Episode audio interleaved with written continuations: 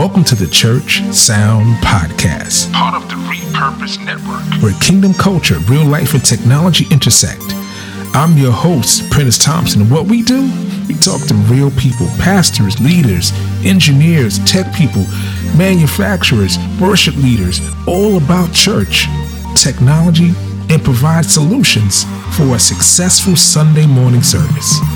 You ready? It's time to take a ride. Let's go. Yes, yes. Welcome to another edition of the Church Sound Podcast. I'm your humble host, Mr. Prentiss Thompson, and we are on location at the Wave Experience here in Florida. And I have a great guest. I know I say it all the time, but I'm whispering because I don't want anyone near. we have a great guest. We have a great guest from Sweetwater.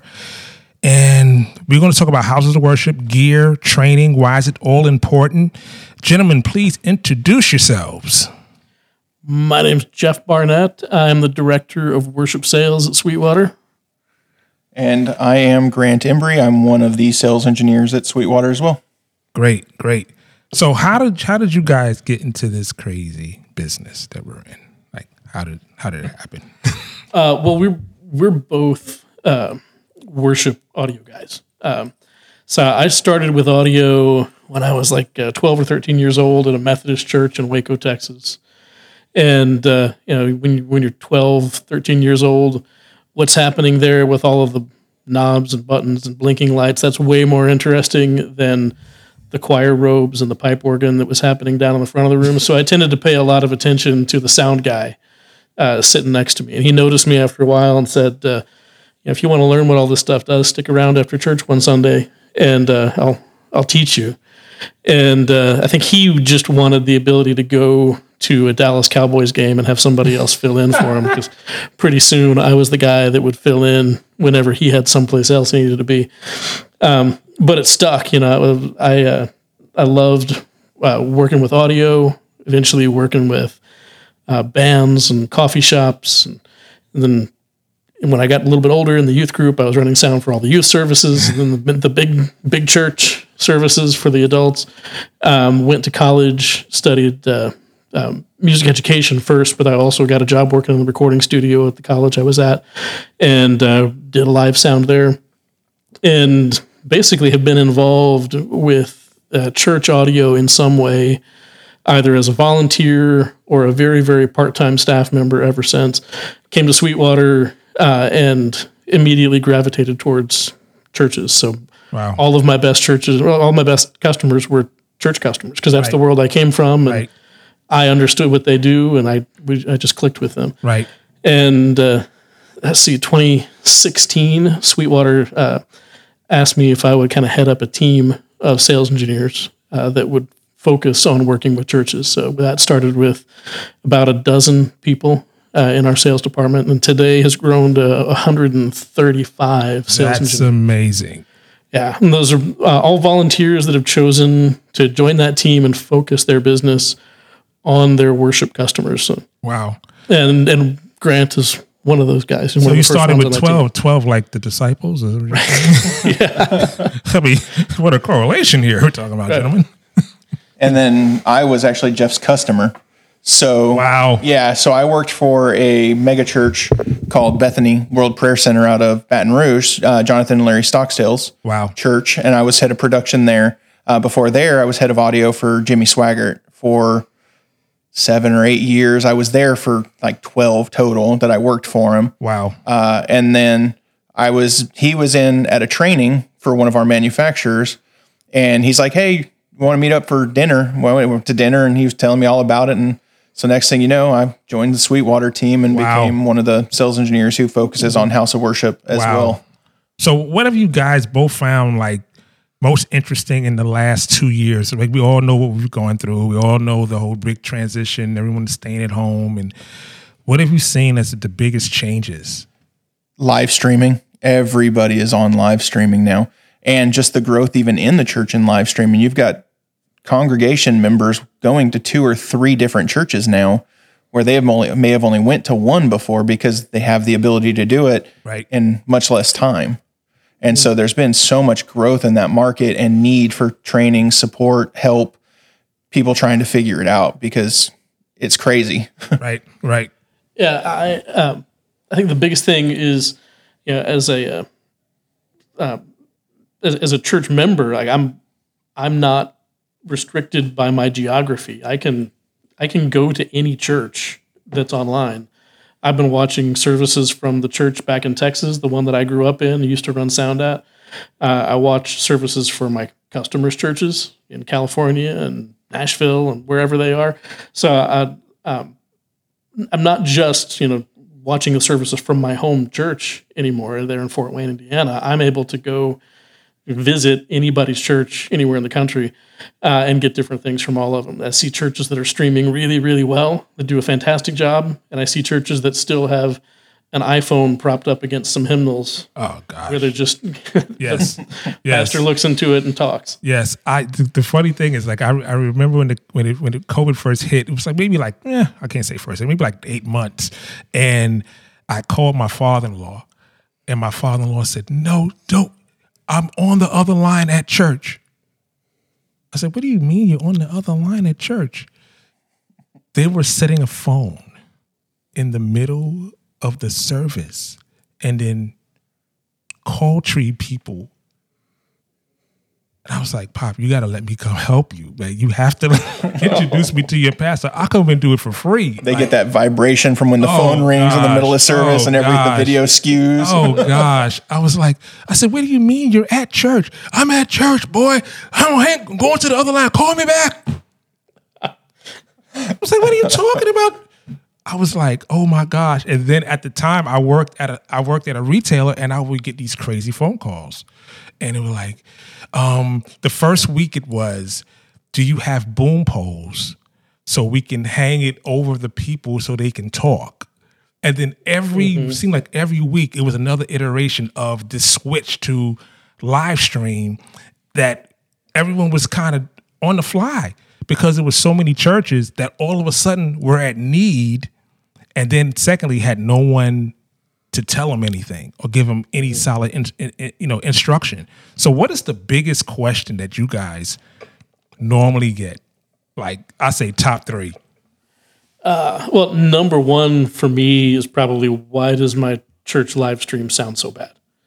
Um, it it doesn't sound online the way it sounds in the room, and what do we do about that? My top one would probably just be how. Literally. How? How do we do this? What is going on? How do we fix it? It- It's not anything necessarily direct because a lot of it's people who have never done tech or they're volunteers. So they have no training or certification in it at all. It's just help. How do we do this? right like where's the check mark like do, like there should be some certification because we would think it would like by now but i find that every church i go to and visit the head guy knows almost nothing and training is such at the bottom of the totem pole with a lot with a lot of churches and when i go there i say listen i'll talk to the pastor and say listen um your bass player i'm pretty sure he could play a scale and I'm pretty sure he's practiced it.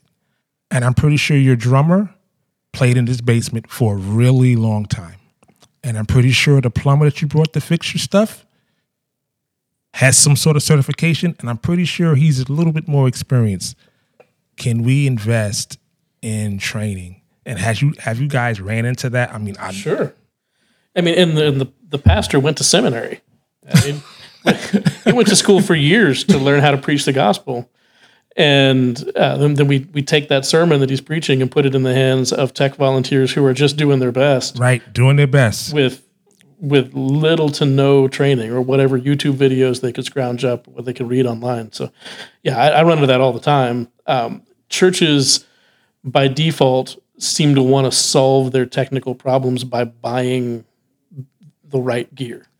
Right. So I, I think if we just get the right microphone, if we can spend a little bit more money and get a better compressor, or what's wrong with this mixer, we'll buy a new mixer. Right. That's going to make everything sound better. Really, what they need to do is invest in training, invest in their people, and the gear they have a lot of times is adequate to get much much better results if they just put uh, put their emphasis on their people rather Right. than on the gear. Right. that's one of our biggest things at Sweetwater that I see and, and a lot of the House of Worship guys see is when we're helping these churches because our service model is a lot different. Our sales model is a lot different.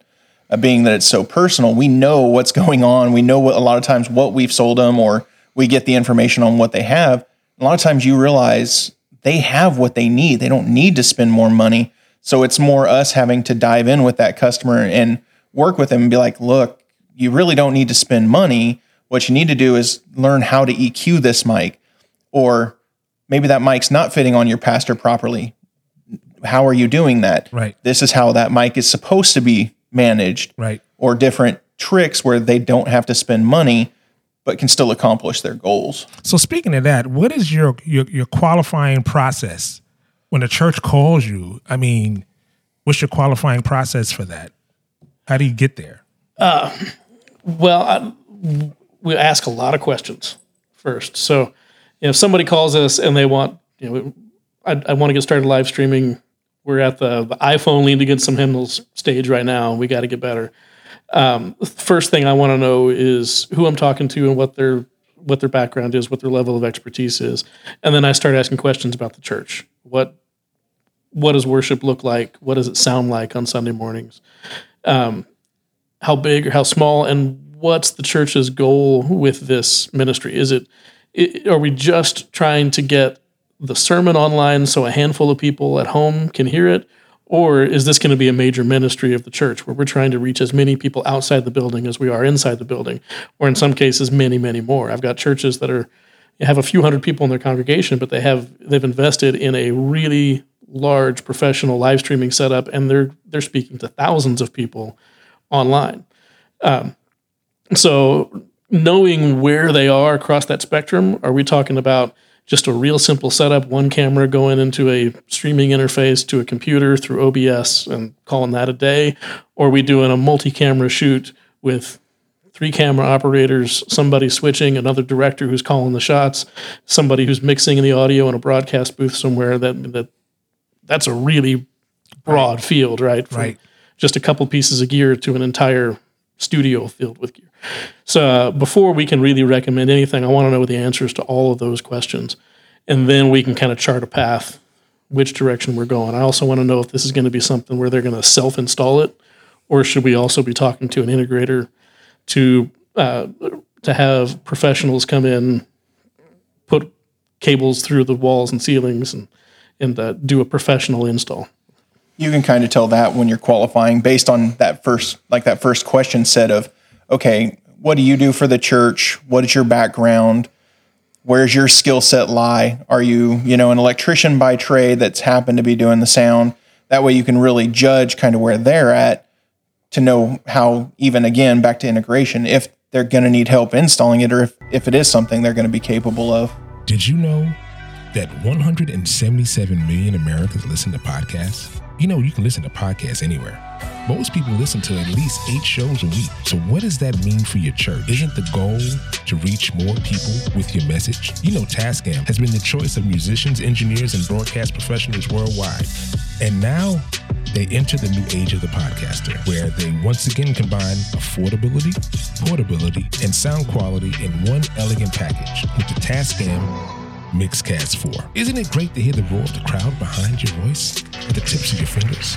The ease of use and the portability of this hardware unit where you can have four microphone inputs, Bluetooth, telephone, and computer input all at the reach of your fingers. So do yourself a favor and go to your local retailer or retailer online and get yourself a Tascam Mixcast 4 because the goal is to reach more people with your message. So I, I, I ran against you guys here at, at the Wave Experience. Um, tell us how you guys got involved with this. Uh, well, we we did the uh, the Wave conference in Anaheim uh, last year. Uh, that was great. It was the first time they'd done one of these events. And uh, Ron, who's the organizer of the whole thing, asked us if we wanted to be involved again. I think we were one of the first companies to sign up again. Say, yeah, we absolutely want to be part of this as it grows. And he's doing more and more of these events around the country. Um, we we sponsor or exhibit at around around 25 worship events across the country every year. Uh, some of them are really small, some of them are really huge. Uh, most of them are musician focused, so to be at one that's more tech focused is kind of cool for us because these are my people. I'm I'm always more comfortable in the tech booth than I am on the platform. Gotcha.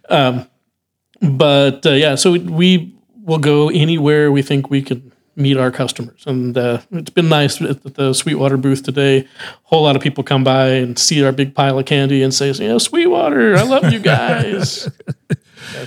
The one thing I, I, I love about I love about Sweetwater is like I, I TD at a church in um in Columbia called Riverland Hills, and I've bought a bunch of stuff from you guys, and it's I will probably say the next day I'll get an email.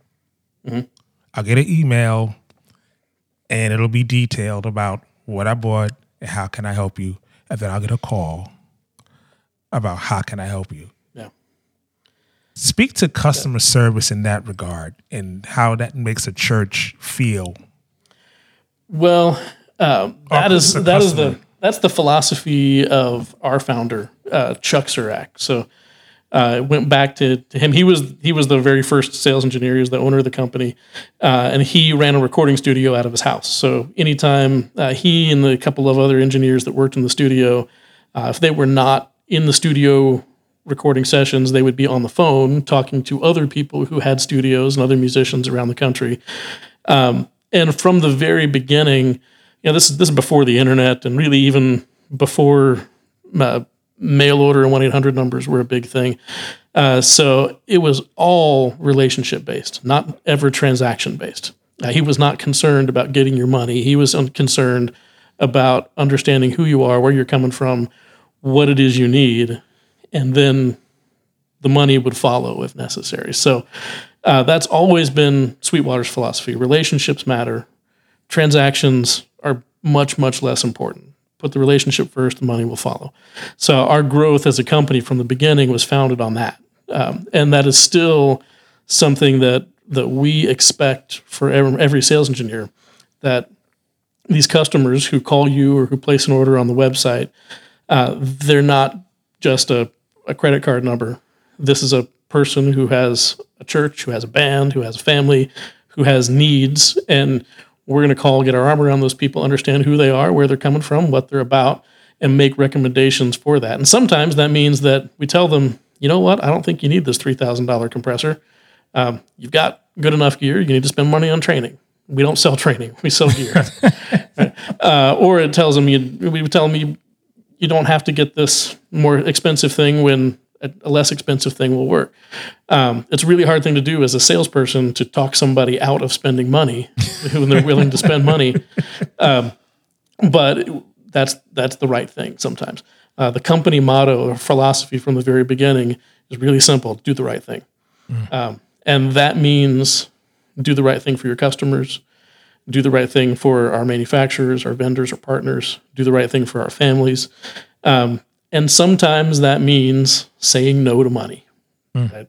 So uh, if you do the right thing, we firmly believe that you know we put relationships first, we do the right thing up front, and that will come back many times over Right. when the cust- when it's time to spend money. right right And so part of that is when somebody puts an order on the website, doesn't matter if you ordered a, a three dollar set of guitar picks or strings or whatever, the cheapest thing we sell, you're gonna get a phone call from somebody who you know, bare minimum they're gonna say, Thank you, we appreciate your business. But hopefully they're gonna go a step further and say, So tell me a little bit more about you.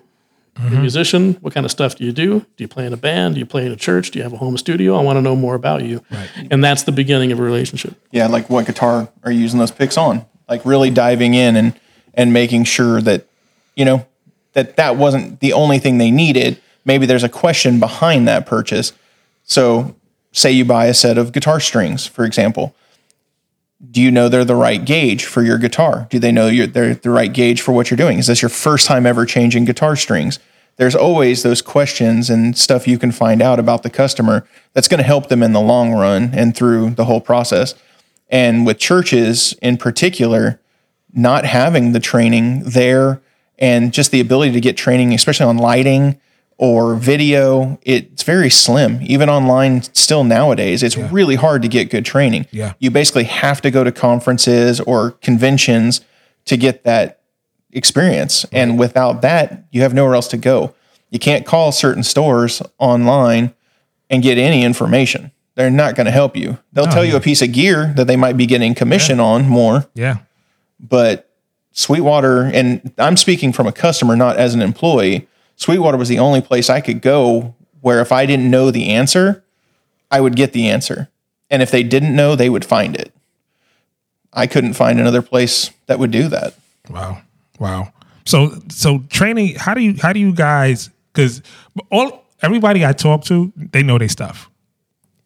I mean, you guys must have some training in for for your team. So when you're hired at Sweetwater, before you can ever set foot on the sales floor and become a full on sales engineer, you have to go through 13 weeks of training.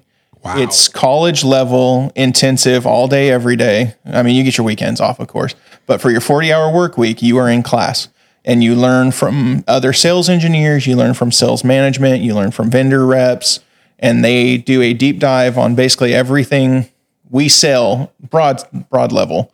You can't cover each product because I think we have 50,000 or more tens items. thousands. And then after that's even done, for two years, you have to go to an extra meeting every Monday morning for an hour. And then there's two trainings a week every Tuesday, Thursday for an hour and a half on new product launches and everything to where we can keep up. Wow. And then as you get into higher end gear, there's also certifications and trainings for specialty stuff that we do continuing education on. And we have what's called office hours where vendors are on site all day during the week talking about other gear that we can pop in and go get more information on. Yeah, and then on on my team in particular, on the, on the House of Worship team, those 130 sales engineers, we have an extra meeting usually once a month or so. Uh, we bring a vendor in, and, and it's on a topic that is specific to the worship market. So, in addition to all the general sales training and product training that, that they all get, we do uh, usually one meeting a month on a worship topic. So PTZs, when they were big, we had an extra training on those for the House of Worship team because they were so big in churches for the live streaming. Right. Uh, we've done choir mics, like specialty choir mics from uh, Earthworks. They came in and did a specific training on how their mics are the best for choir and worship teams. And so we'll have extra trainings like that as well. Yeah. That's great. That's great. Hey, listen, I thank you guys for your time. Um, we're in the middle of the day here. It's a beautiful day outside here in Orlando, Florida. Um, It is. um, I want to go get a tan, and um, It's snowing where we're from. So Yeah, there's four inches of snow on the ground in Fort Wayne, Indiana, right now. So, So, you I'm know- pretty happy to be in Orlando. this is a great time for you guys to go back to your room and pull out your shorts right? and stand outside, let your let your legs get some sun. Yeah, we don't get much of that in Fort Wayne. it might hurt somebody. like short shorts in January, brothers. Shorts in January. Ladies and gentlemen, boys and girls, cats and dogs of all ages, I just want to thank you guys for tuning in, and we'll see you next time on the Church Sound Podcast.